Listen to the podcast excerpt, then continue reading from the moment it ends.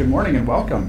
Uh, so, if you read the board when you came in today, thank you for staying. Uh, you're probably looking at this like, oh, geez, here he goes again with his Greek.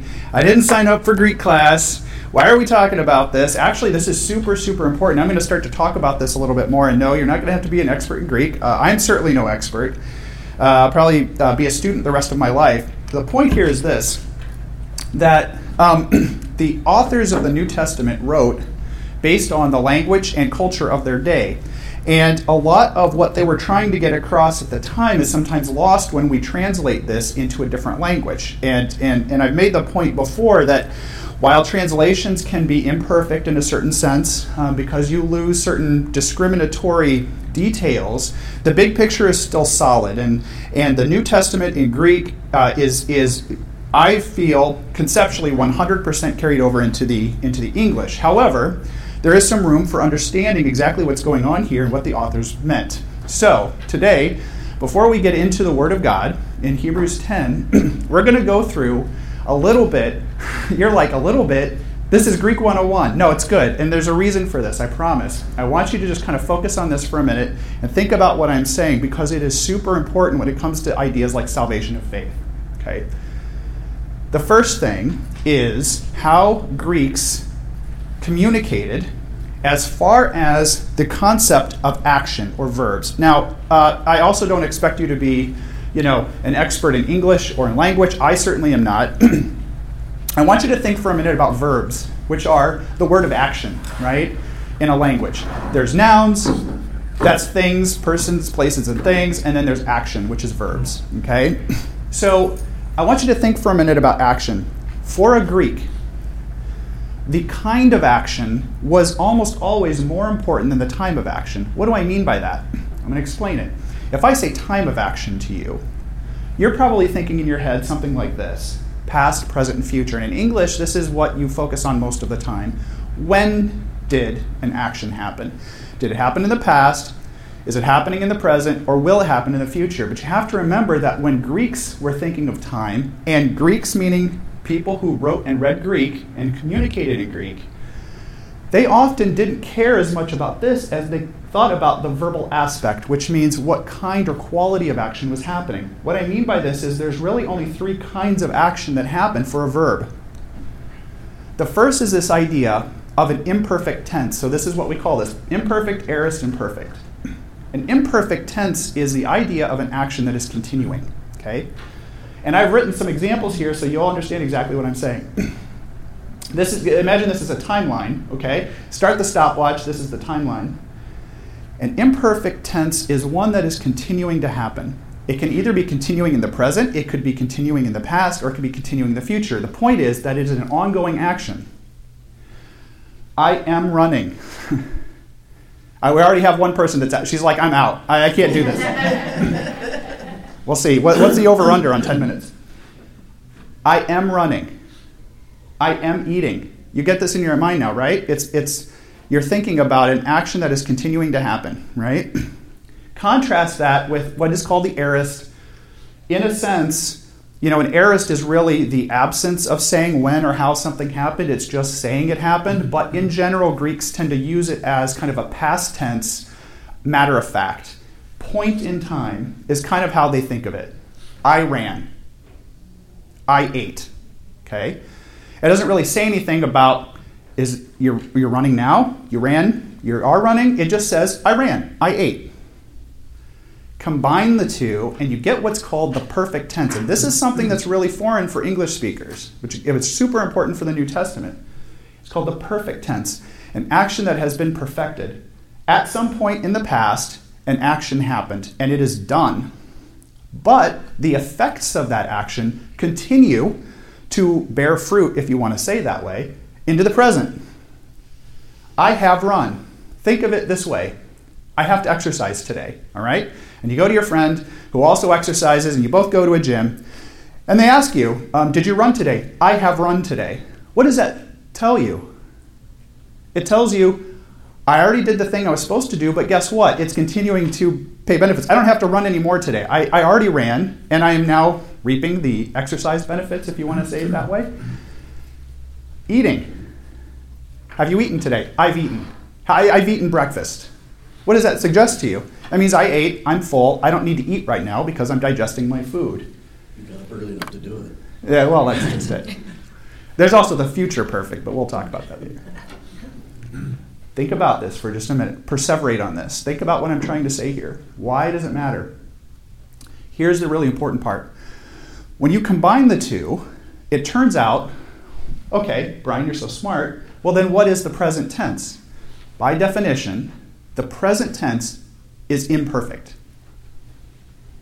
What do I mean by that? I mean, the present is always changing through time. We're always moving through time. It's not a fixed point. As soon as you do something in time, it's in the past. If you are doing something in the present, it is an ongoing action. Whatever moment I'm living right now, whatever verb I'm doing is by definition imperfect. Can you change the past? This is really big for theology, and we're going to talk about this a little later. You do not have a time machine. God did not give you a time machine. He did not give Adam a time machine to go back and rip that apple out of Eve's hand to throw it on the ground, right? Or to take it out of his own mouth because he was culpable. Can you change the future? And be careful about your answer here. Can you change the effective future today? Can I affect the future in 10 years today? Yes. You sure about that? I think the only thing you can change is what you're doing. Roger. You do not have, Roger, you do not have a time machine, meaning you cannot go backwards or forwards in time. Guess what? You can plan to change the future. I can say 10 years from now, Brian Freeman is going to be slim and fit and have no gray hairs, be, be fabulously wealthy, right? And be president of the universe. Guess what, though? Guess what? Until you move forward in time 10 years and you are living in the moment 10 years from now, you have no effect on the future. You do not have a time machine. That's important too. That's What important the too. choices that you make now, it does, it affects the future. It does affect the future, but remember, your choices are not your action, your verb. Okay? Your verb is only the present. You can only affect the moment that you're living in at any given point in your life. You can only affect the present. Think about that for a minute. Okay? Why do I care about this crap? because the vast majority of the time, a Greek New Testament author talks about faith and salvation or judgment and sin. It is written in the Greek present imperfect tense. Let me say that again. The vast majority of the time, a Greek New Testament writer is telling you about faith, having faith, about believing, and about salvation. It is written in the present imperfect tense. If you are believing that Jesus is the Son of God, you are being saved. If you are living and having a faithful obedience to Christ, you have a living salvation. This whole concept that Satan twists people once saved, always saved, once sinned, always condemned, is bullcrap.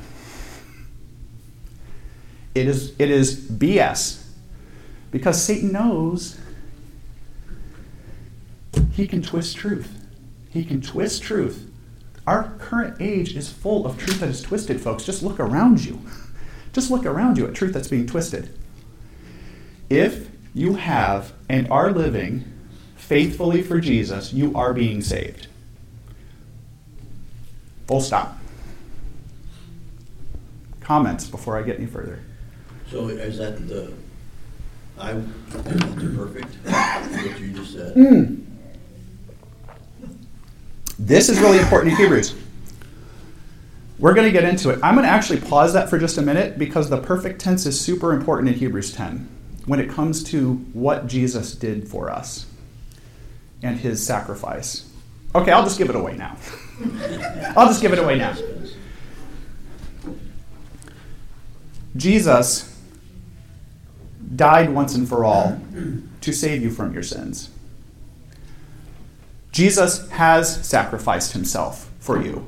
That is perfect tense. So the perfect tense suggests what? Jesus has sacrificed himself, and thus, what does that suggest about the benefits of what his action was? They continue into the future. Jesus has given his life for you.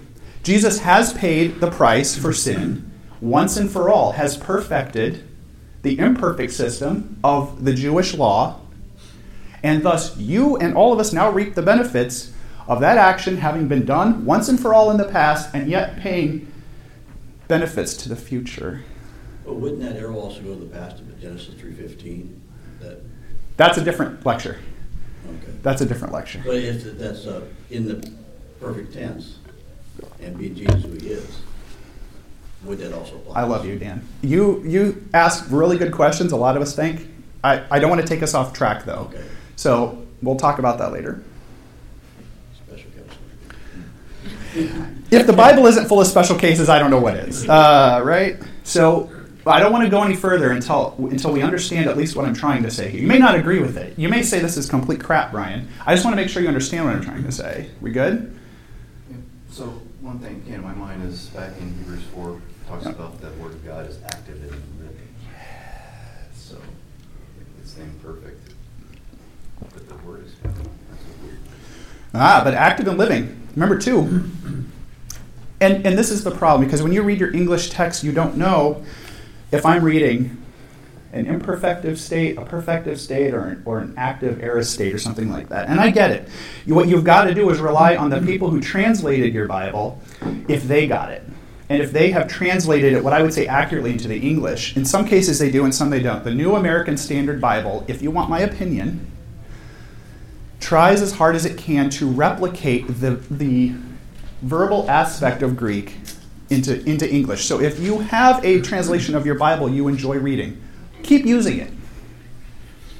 I prefer the ESV from time to time. Um, I have an NIV. But when I do my Greek, I almost always use the New American Standard Bible as my reference in English. And why I do that is because they're really good about pointing out what is as close to the literal translation as they can get to what the Greek is trying to say. And often, if because Greek doesn't often duplicate words over and over like English does, it kind of just assumes you know what it's talking about. The NASB will make a note that if a word doesn't actually literally appear in Greek, it'll italicize it, meaning it's implied, and a Greek would know what it meant, but it didn't actually say that word. So I'm just saying, just consider that as a reference if you ever have a question about something like what is the, the text really trying to say.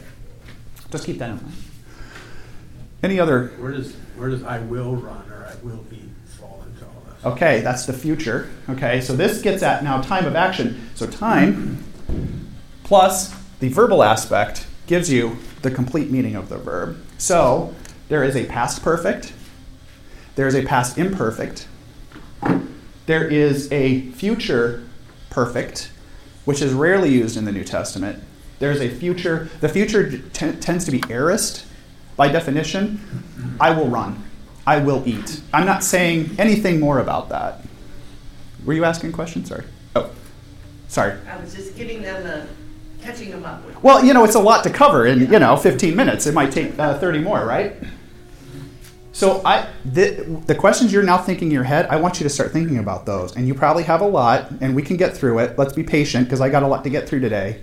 This won't be the only day we talk about this. I'll, I'll talk about this more and more as we go. If you can anchor yourself in what the language is actually trying to say here, and forget the word Greek, okay? Forget that it's Greek and that it's somehow better than English. It's not. What is the author trying to say?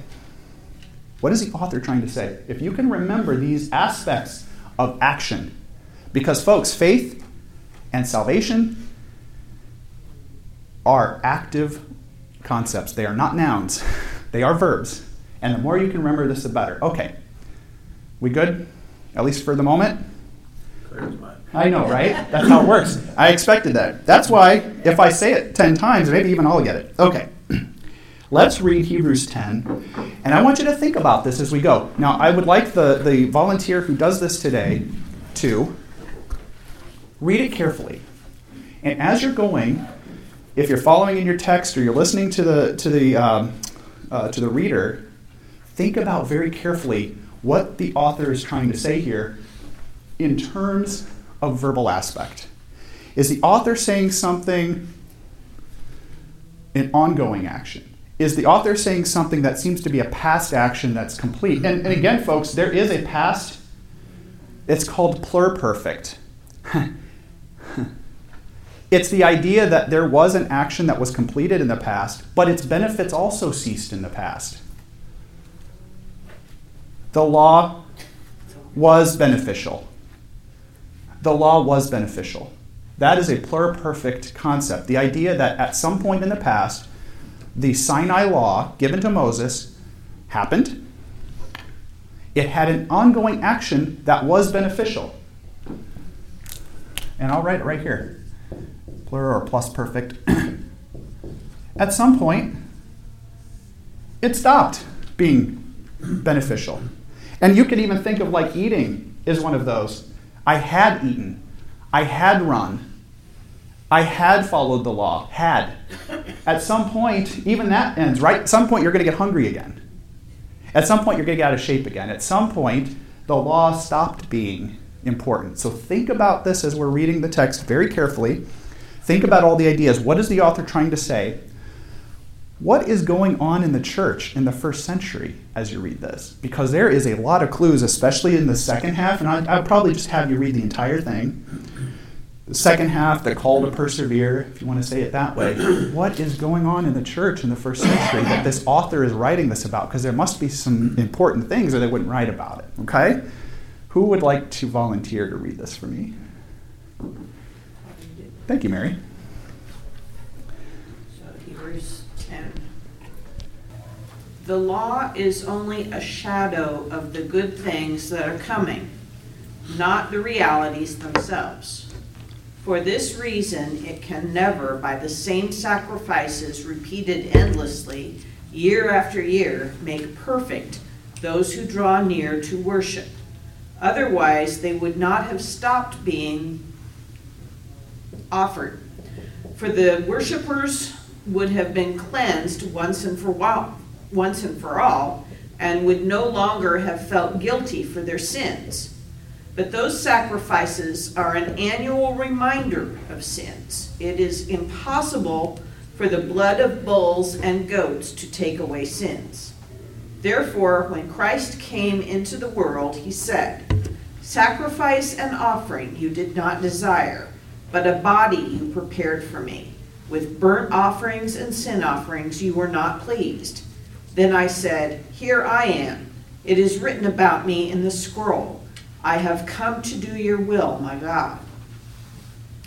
First, he said, Sacrifices and offerings, burnt offerings and sin offerings you did not desire, nor were you pleased with them, though they were offered in accordance with the law. Then he said, Here I am, I have come to do your will. He sets aside the first to establish the second, and by that will we have been made holy through sacrifice of the body of Jesus Christ once and for all. Day after day, every priest stands and performs his religious duties.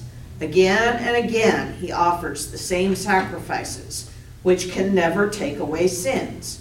But when this priest had offered for all time sacrifice for sins, he sat down at the right hand of God and, that, and since that time, he waits for his enemies to be made his footstool. For by one sacrifice he has made perfect forever those who are being made holy.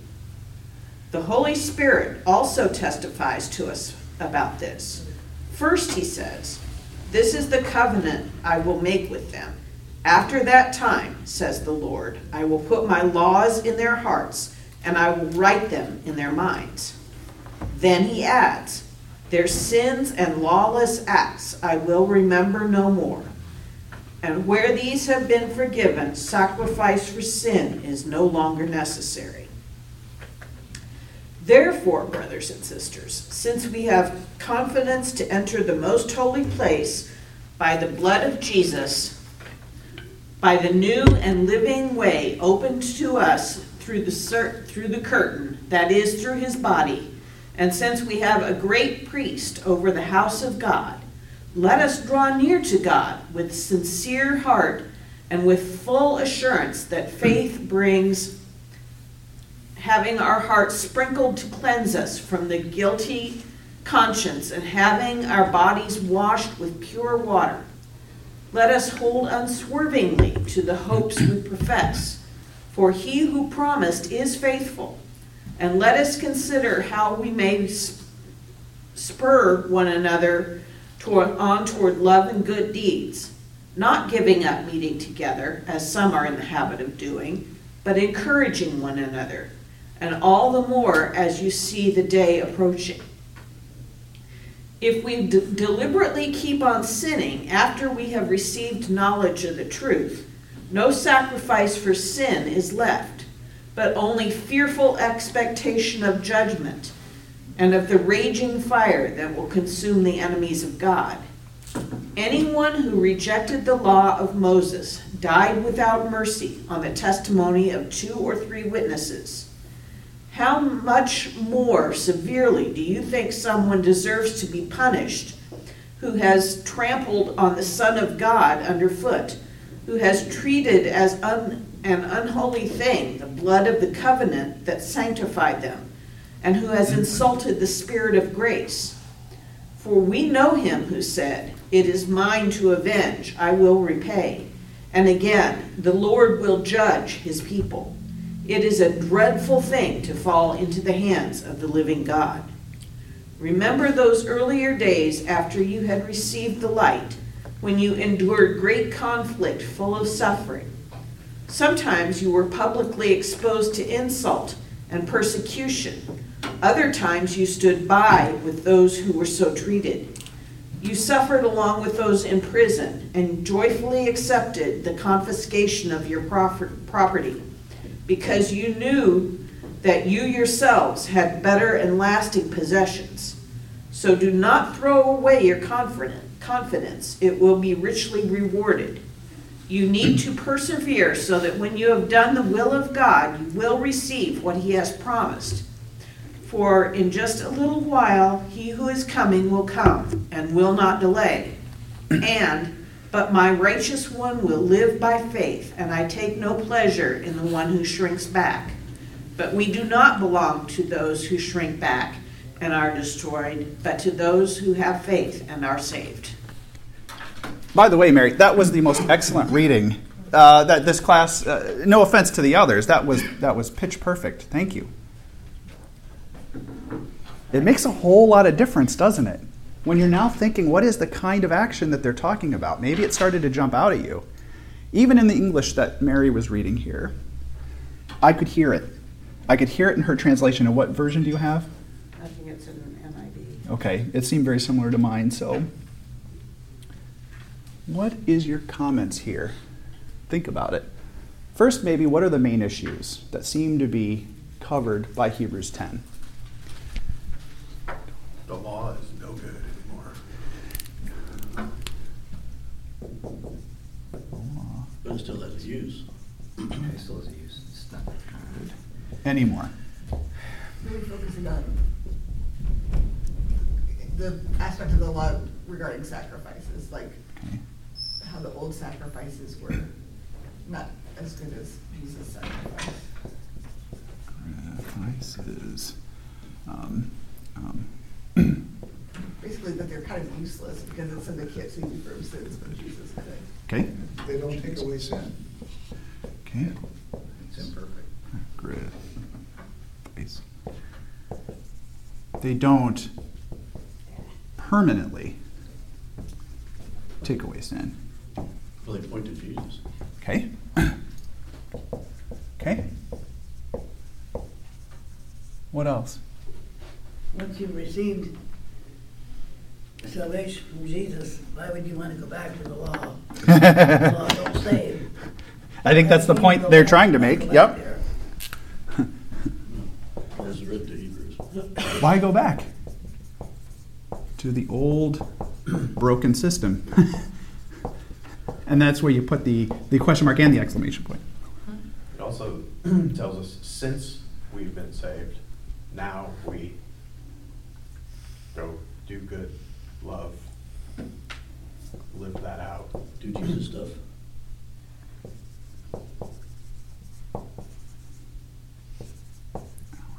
Actions Jesus came to fulfill the law. reflect He said so. That salvation. And, and not only, not only go do it, but encourage others to do it. Hmm, there we Rally go. the troops. Encourage others. It also talks about um, tromping on the blood of Jesus, that just because he was the ultimate sacrifice, it's not a once and done thing. Jesus was. This is really important. Um, the empirical evidence for that statement is so do not throw away your confidence, it will be richly rewarded. You need to persevere so that when you have done, when you have done the will of God, you will receive what has been promised. The present tense is continue being faithful to God through your belief in Jesus as the Son of God. And if you continue believing and being faithful, at some point in the future, you will be rewarded. Not exactly what Lori is saying here. I'm good, I did it once. That is not what is being said here, one and done. It's not being said here. So agree. So that, that reward, I think, we have a tendency to say that's when I die, right?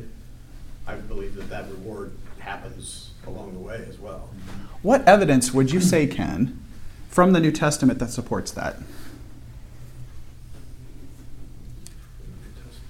And you don't have to cite a specific verse. Tell me my- patterns. I was thinking about for my own life. Okay. I mean, I get to breathe. I I have breath that- again, still. Okay. So you can say it from your experience. Mm-hmm. Okay? I think the fruit of the Spirit is part of the blessing that comes for people, you know, throughout their faith. You know, having, having peace and love and kindness in their life is part of the blessing, not mm-hmm. just after we die and going to heaven, but mm-hmm. having, you know, that peace that comes with knowing that God is behind the scenes fixing things, if, you know, even when they go mm-hmm. very south. You're all making a comment which is exactly right. Your personal experience is telling you that this salvation, the, the fruit or benefits of salvation, you are ex- continuing to experience in the present. Mm-hmm. What does that tell you? That something in the past happened and its, its effects are continuing to be present. It turns out, you're not wrong. It turns out, every time Jesus spoke to his followers, he said what? Repent, for the kingdom of heaven has. Come. That is the perfect tense. The kingdom of God has come. What does that mean? It's already here. And guess what? You are continuing to feel the effects of that having happened. The kingdom of God has come. This is completely lost in the English. Jesus came to announce the inbreaking of the kingdom of God on the present age. The present age. Brian, why are you shaking your fist? Because this is so important. Because this is so important. The kingdom of God isn't coming. The kingdom of God didn't come in the past at some point, and that's all good. It happened. The kingdom of God has come. It's here, and its effects are being felt. It is.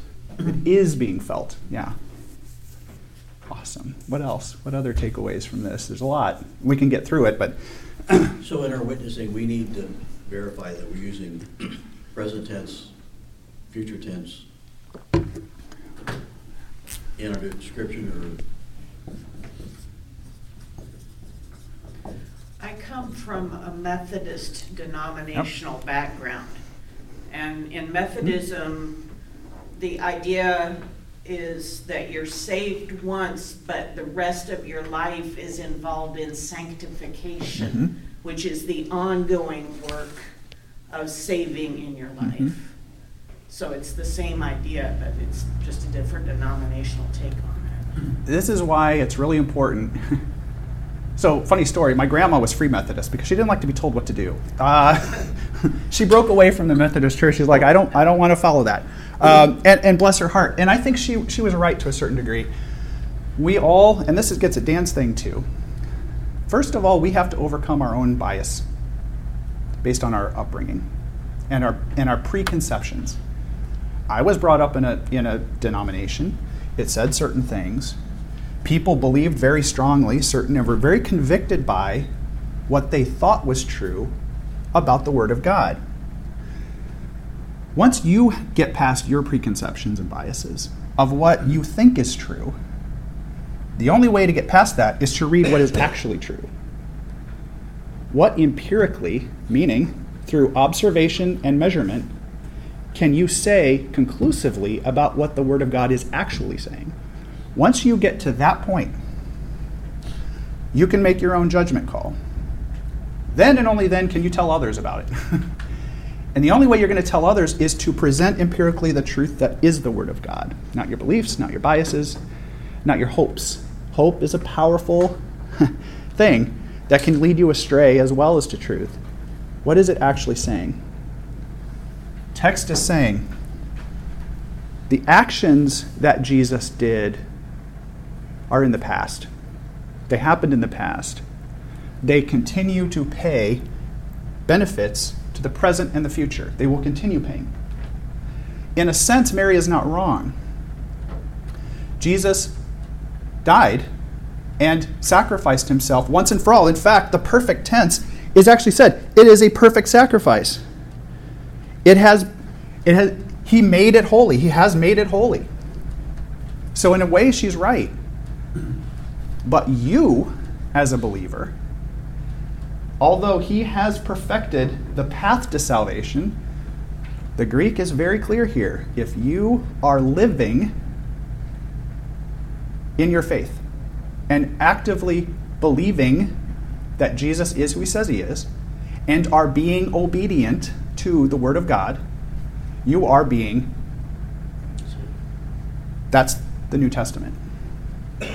Well, Paul phrases, I am saved, I'm being saved, and I will be saved. And he knew Greek. Great. He knew exactly. And his audience would have known exactly what he's saying there. I love that. Thank you, sir. Well, I think it's three different versions, but I don't know which ones. The Bible says, endure to the end and you will be saved. If I remember correctly. It just said it here. Continue to Endure the persevere. end, You will be saved. Continue to persevere. And you will be richly rewarded. And you will be rewarded now. Kingdom of God has come. You're, you're absolutely right. If anyone says empirically that the text is saying you have to continue to persevere, you're right, because that's what it says. Continue to persevere, not one and done. What else? So what about people fall away. If you are falling away, you will face judgment. Same thing. If you are continuing to sin and continuing to reject God, you will be judged. It goes both ways. Both contingent on the present. And again, if you want to think of it this way, the imperfect is the, is the language of patterns. The aorist is the language of a single act. This is the one we all want to run to because this is the English. We don't know what the imperfect means in English. We, the aorist is all that we know in English. Something happens. Something happens. So we get so caught up in one and done. I got baptized. I'm saved the rest of my life. I'm good. I got baptized and then I said the F word. I'm going to hell. Hmm. First of all, we could talk about that all day long because that's crap too. I rejected God. I called God an a hole and I told him I hated him and I didn't believe in him. Now I'm going to hell. Yeah, Well, you did good- or you are. He's a good dad, though. Thank God for that. Yeah, he will punish us for our- our mistakes. Angela, did you have a question? you know, it's actually right along that same lines. I was just gonna talk about that, the whole section on, you know, if we deliberately keep on sinning, uh, after we receive the knowledge, no sacrifice for sins is left. So it's just kind of what you just were talking about. We're continuing Yep. to sin. So easy for us. Yeah. a good picture there, because like then in twenty-seven, they tell you, there's nothing left but fear in waiting for the judgment and the terrible fire that will destroy all those who live against God. So like, the author is telling them, if you decide to keep, like you haven't just made one decision, bad decision, but you continue to keep making bad decisions, then they tell, like they have a good picture of like, Mhm. this is what it looks like to reject, you know, the glorious God that you started following. This is it. It's all about the here, the here, and now. You remember at the very beginning, I said, How many of you have a time machine and can go back and fix your past mistakes? Well, you don't. You have Jesus, right? If God intended for you to go back in time and fix everything, you would have had a time machine, right?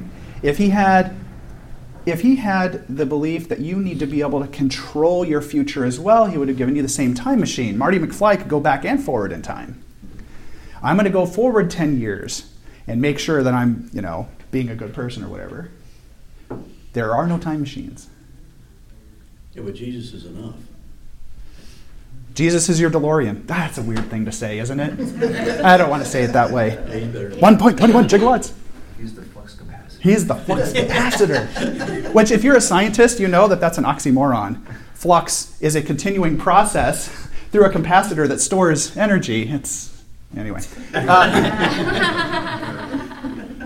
salvation is all about the here and now. People have come to me and said, "Well, eldership is a good example. Well, that person in the past did X, Y, and Z. Yeah, in the past they did. What kind of person are they in the present? Well, they're not that person they were in the past.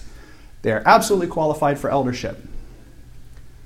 What about um, my kids that have done all of this stuff when they were young, and now, as adults, they're going to church, but I think all those things that they did condemn them. It goes the other way, too. My kid was christened when they were a year old. Infant baptism, which is ludicrous in itself and unbiblical. My kids got baptized when they were one. They're good. They can live their life. They're going to, they're going to heaven. Eh, that's not what the New Testament says. Salvation is about the here and now. Say it again. They get excited when you bring the book up, what the book says. Mm. If they know it. Well, they don't, but they assume.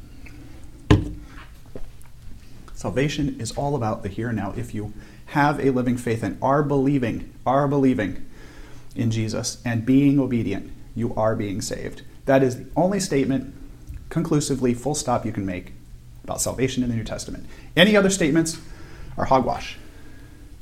I think that the reverse, I've heard um, people use this scripture Yeah. to scare people into believing they can lose their salvation permanently by walking on the blood of Jesus. I actually went to a church that used fear a lot.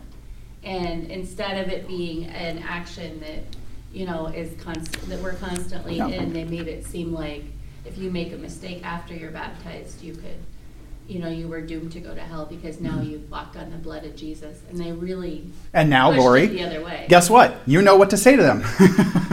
you know what to say to them. It's important to point out, I think, the distinction between salvation through good works. Yes. I mean, you know, what you're getting at isn't that you, you are saved and then you have to have all these good works to continue to be saved. Mhm. The good works are just a product Mhm. of you being saved. It's a This is product of exactly your it. transformation. Um, it's not that you Yep. won't make a mistake and that you won't sin Mhm. again. It's that you have the blood of Christ that covers you and makes that sacrifice for you when you do.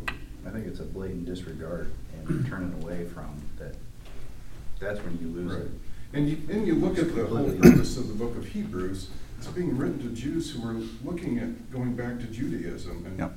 the author is saying, you idiots, don't do this. You- When, and when you do, or if you do, you're trampling on the sacrifice that Jesus has made, the perfect You just said the active voice of that verse. What? You're trampled? Who trampled? Trampoline. Trampoline. It's the present. If you are trampling on the Word of God and rejecting Jesus, you are condemned. Guess what? The next moment in my life, 10 minutes from now, I may suddenly realize, oh crap, I was wrong. I do believe. I am believing. Guess what? In that moment, I am believing, I am being saved.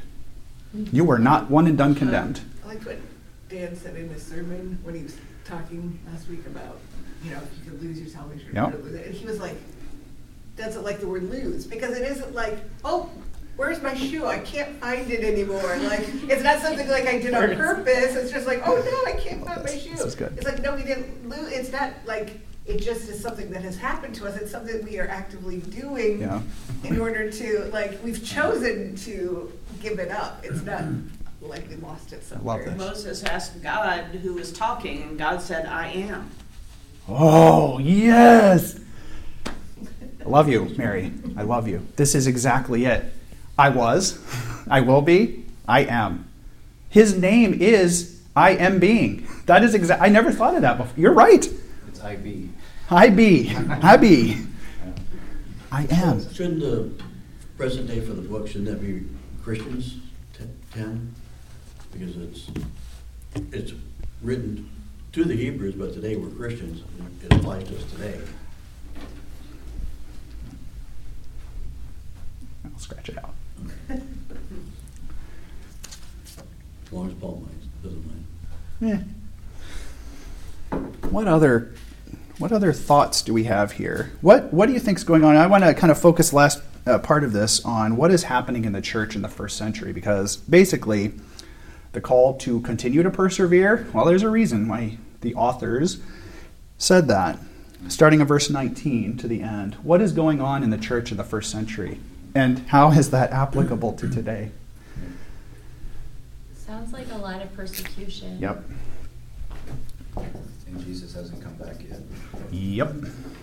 I think the even churches sadder that they, it says that they started out, like they had the suffering, but they lived through it and they were still faithful and then, yeah, maybe because Jesus hasn't come Yeah. back, then now they're starting to. But I mean, they had their property taken away from them and it's. Property confiscated. When their property was confiscated and they were jailed. You think th- they were jailed? Yep. What else? You think this is all in the first century? And it doesn't happen anymore, folks? Just Oh, no. Well, this, um, John talks about the seven churches in the book of Revelation. It's still applying today. Yeah. There's, still- there, and I was, and it's also our seven situations in our lives Yeah. that we go through. yep. Yep. You know, we start to doubt maybe. hmm I got a question. Yes. Do you think when, when Paul told Timothy to stand firm, and because people from the church would come in and be the opposite, do you think that's still happening today? What do you think? Yeah. I'm thinking now, maybe. I think so. I think so. I think that some of that is why we Yeah. have so many denominations. It's easier to just chip away a little Mhm. at truth Yep. and then change it a little here and a little there and the further you, the further you go out, the more you get separated. Yeah. Little by little. hmm Who noticed verse 25? What does verse 25 say? Don't keep up the habit of meeting, as some are doing. What? Does that happen today? No. It doesn't matter if we have, you know, a few a few incidents or crises in the world. Christians will continue to meet no matter what. I know they will. Serious ones. Maybe I not. watched a church being put in lockdown with the sheriff standing there kicking them out of the church. Even if they're trying to meet, they're not necessarily getting to in our You current. need a sheriff. Ontario, right? Yeah. Didn't need a sheriff. There are there is, make no mistake, absolutely in the name of public good. Clear persecution of the church today, but it doesn't take a sheriff. Doesn't take a sheriff. How many people came back to Pathway? Well, you all get gold stars. Well, not just here. How many faces have you seen? Any church. I was standing in line at uh, at uh, Smoky D's uh, a couple weeks ago to meet Dan actually for lunch, and a Catholic priest was behind me, and he was talking to his buddy from another church. I was listening to the conversation. They were talking to each other. Well, how many people have you lost who never came back? the Catholic priest said, um, we used to have an attendance of, of I don't know five or six hundred people a week. We are having an attendance of forty people a week now. Forty a week.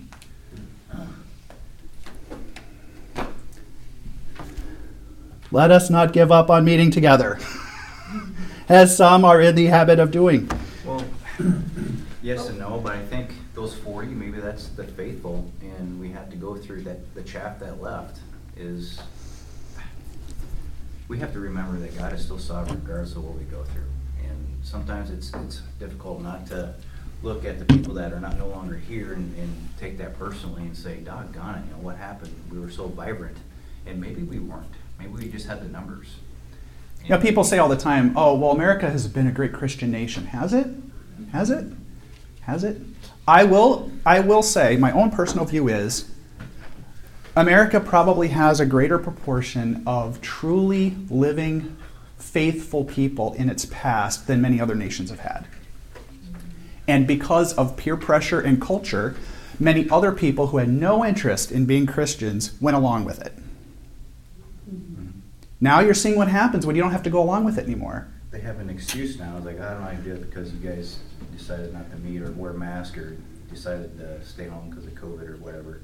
They have that excuse now. I think when you look at the Bible, the, when they talk about the seeds falling on different types of ground, and they talk about the, you know, the, the- the thorny vines that grow in, in the church, if you put those two together, I honestly think this was almost like a self-weeding and getting rid of some of the ones that weren't gonna, I mean, they wouldn't have stayed either way. What were the What were the weeds? What was the analogy of the weeds? Oh, Choked out the Choked out. Yeah. plants. It, the cares of the world and anxieties choked out the Mhm. plants, just like what Roger was saying. Well, that goes with the second half of verse twenty-five. Hmm? The reason why you should not give up meeting together is because you you should meet together and encourage each other. Yeah. Because the cares of the world. Yeah. Look, I don't know about you knows that guys. They wear us down, like COVID wore us down, and guess what? We need to meet together so we can encourage each other with the love of Jesus. And maybe So that gripe we a can keep little- going for the rest of the week. Maybe gripe a little bit about the cares of the world. You, you know, you're in the family. You're in the company of family, folks. You you can be yourself. You can be authentic here. Look, I don't know about you. You got two options. I can look on social media. You don't Not want. Well, we'll do it after class. Uh, you can look at the cares of the world on social media, or you can come talk to your Christian brothers and sisters. Which one's going to give you more hope? I mean, we don't meet for the ritual experience and all the uh, liturgies and We come for the donuts. Donuts. But doesn't, Satan, Satan tries to find where you're weak Yeah. and picks you off. That's And it. he can pick you off easier when you're by yourself than when you're together. Tim Hall. Yeah, you know, the online stuff, it's a great, it, it can be a, a good alternative, like if you can't, uh, you know, it allows you to hear it, but it should not be a regular way of getting the word and meeting with people, and, um, yeah, so, because, because you miss that, you miss the personal side of Mhm. it, and you miss the encouragement, and you miss relationships and My grandma used to watch a show on Sunday morning called Day of Discovery. Now, she also was a diehard Christian. She went to church every day. But in addition to that, before church, she watched Day of Discovery. And when I was a kid, I would watch this show. And there were others like it on Sundays. It's almost, you know, impossible to find one now, but it used to be on network television. You would have a variety of Christian programming on Sunday morning. And I remember as a kid watching that thinking, this is a whole church service on TV. I don't have to talk to anyone. I don't have to interact. I don't have I can't ask questions. I can't sing. They would sing. I would go to church with my grandma an hour later and I would think, I can sing. And I can go talk to my friends in Sunday school and I can read the Bible. Folks, you can't function as a living brother or sister in Christ passively. It's not a show. One, one of the things I miss the most in- of the past year here in church is hot breakfast. Mm. And the reason I like hot breakfast, not because I like Casey's Pizza or whatever, it's, it was when Sue Olson would bring in her casserole dish and she would set it down. and there'd be a story. There was a, oh, this is the first time I made it. I hope it turns out well. Or, you know, this has green peppers in it. I hope people like green peppers. Okay. You know, there was. That's what I loved about it. Was it was a there's this personalization of it that I mean, it's the simplest thing. You know, yeah, Scott can bring in the donuts, and we go, yeah, which one do you want? But when the when somebody's actually serving and doing something because of the love of me, because they love me, because they love you, that's what that's what we do here. Yeah, we get a good lesson and we go sing and we do this and that, but what we do is we see each other. These are our friends. These are this is our family. These are our people. There was a plague in right around the 5th, 6th century AD, the plague of Justinian. Go look it up if you want to. Plague of Justinian. Justinian was the Roman emperor of the time, Eastern Roman emperor of the time. During that plague, about a half of the, a quarter to a half of the entire population of the Mediterranean died. It turns out, through the amazing science of DNA sequencing, mass graves created at the time of the plague of Justinian were unearthed, and the tooth pulp of those victims were sequenced. And the pathogen that was identified was Yersinia pestis. What is Yersinia pestis? The bubonic plague. Almost a half of the entire population of the Mediterranean died. It was a good thing that Christians stopped meeting. I'm kidding. They didn't stop meeting. Guess what Christians did? They kept meeting. They founded hospitals. They founded hospitals. They were the only people who would go take care of the sick and dying. They were the only people. Guess what? The pagan Romans of the time were so, and there were pagans, don't, don't get me wrong. Rome was Christian by that time, it, it was largely still pagan. Hated the Christians. They were trying to enact a variety of social measures to, to get people kind of hooked on the state, bread and circuses. They were ticked. Those Christians are making us look bad. Writing of the period shows the pagan Roman rulers of the time were so incensed that the Christians were going out and helping the sick. They were imprisoned, tortured, and murdered for helping the sick. And, and they were the only people that would do it. And they were making the Romans look bad. The plague of Justinian is credited with Christians spreading out into Europe and essentially Christianizing the barbarians of Eastern and Western Europe. What does that tell you? when something is facing the church, should we all just listen to the government and go home and not talk to each other? this is not a political speech, by the way. This is history. The rapid growth of Christianity throughout Eastern and Western Europe is largely due to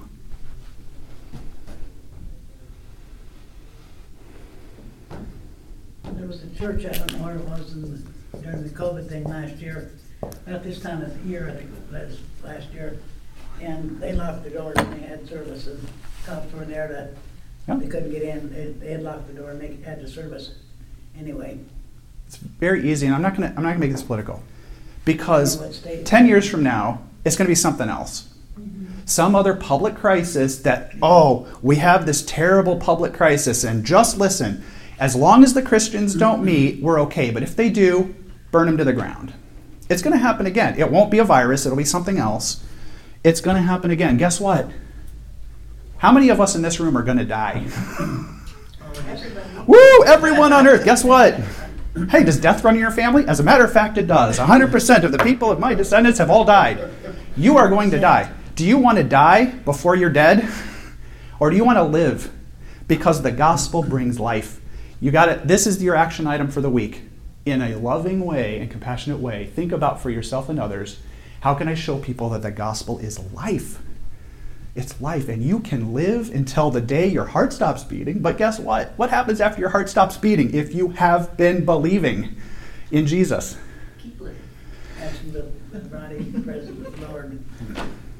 It kind of, that whole thing kind of tells me that maybe if we were doing what we were supposed to be doing, we wouldn't have to encounter all these calamities and persecutions and, and things that the Lord has used to Yeah. make the church grow.